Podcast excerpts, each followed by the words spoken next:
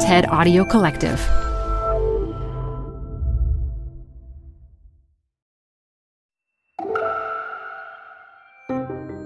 Hi, it's Freida Pinto here, guest hosting today.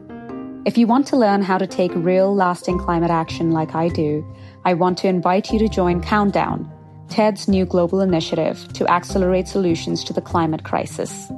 Now, here's a talk from the Countdown Global Launch event given by Sophie Howe, the Future Generations Commissioner for Wales. To hear more of these ideas and get involved, check out countdown.ted.com and subscribe to the Countdown podcast wherever you're listening to this. Hi, I'm Ben. I suffer from a condition called writer's block. It strikes when I'm at work.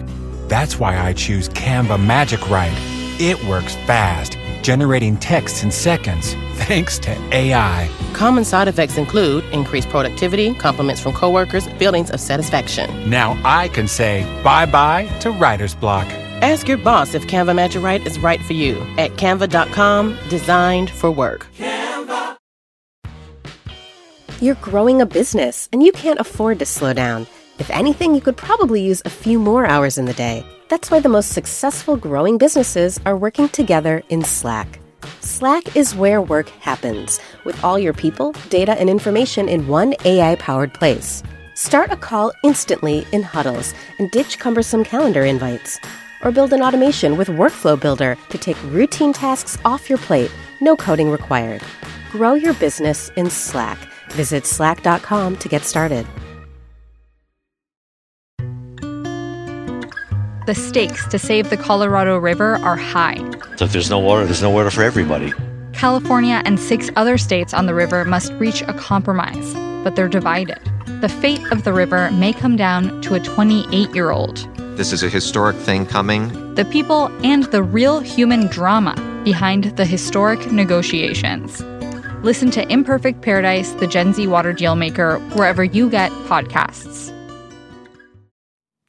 Wales is a small but progressive country, the only country in the world to have legislated to protect the interests of future generations, the only country to have appointed someone independent to oversee this.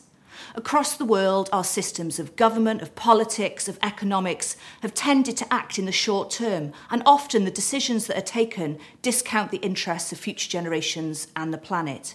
But in Wales, we're trying to change that by passing a law which requires not just our government, but all of our main public institutions to demonstrate how they're acting for the long term and how the decisions they take don't harm the interests of those yet to be born. And so, as a mum of five and the world's only Future Generations Commissioner, I want to share with you today some of the lessons we've learned about how we're trying to leave the world better than we found it.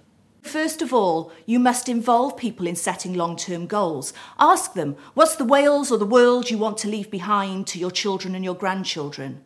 We held a national conversation, the Wales we want, and people told us we want a low carbon economy. We want you to help us keep people well rather than just treat them when they're ill. We want connected communities and a more equal Wales, and our government legislated to set seven national wellbeing goals to achieve that. Each institution has to demonstrate how they're meeting those goals, and they're held to account by me. You have to focus on the interconnections between different aspects of well-being. You need to talk often about why it's just as important to public health as it is to the environment to tackle high levels of air pollution, why diversity in the workforce is just as important to economic prosperity as it is to addressing inequality. Our institutions have a legal duty to act beyond their immediate remit, to recognise those connections, work with unusual suspects. And so we're seeing hospitals in Wales working with the National Botanic Gardens to create spaces for nature on their sites. We're seeing officers in our environmental agency helping to find solutions to tackle childhood adversity. Make well-being your metrics. Test everything you do across the four pillars of well-being, social, economic, environmental and cultural. Because for too long, governments have tested their success on the measures of economic growth and increases in GVA. But in Wales, our measures of success are around our seven wellbeing goals. So when the government thought it was a good idea to spend 1.4 billion pounds building a new motorway, a simple application of these wellbeing metrics told them that actually, if you want to improve people's health, if you want to meet your carbon emissions targets, if you want to protect nature, and if you want to direct your resources to those with lowest incomes, a much better option would be public transport and active travel. And so that's what they're doing. Make it your mission to maximise your contribution to well-being. So, when we're seeing plans for economic stimulus in green jobs and energy efficiency measures in homes post COVID, they're really good ideas. But make sure you target those jobs towards those furthest from the labour market because otherwise you'll be missing opportunities to address inequality too. Think about your projects holistically. Don't save carbon by putting solar panels on your new hospital and then spend it in another area by failing to consider how patients are going to travel there sustainably.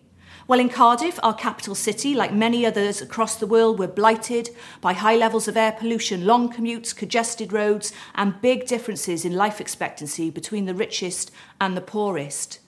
So, what is our Act doing to make a difference? Well, first of all, it requires our public institutions to work together. And so, as a result, the public health consultant was seconded from the health board to the local council to lead on the transportation strategy. And when you apply a public health lens to a transport problem, you get a different set of solutions. The public institutions realised that between them they were employing 30,000 people in Cardiff, so they're now incentivising their employees to travel sustainably.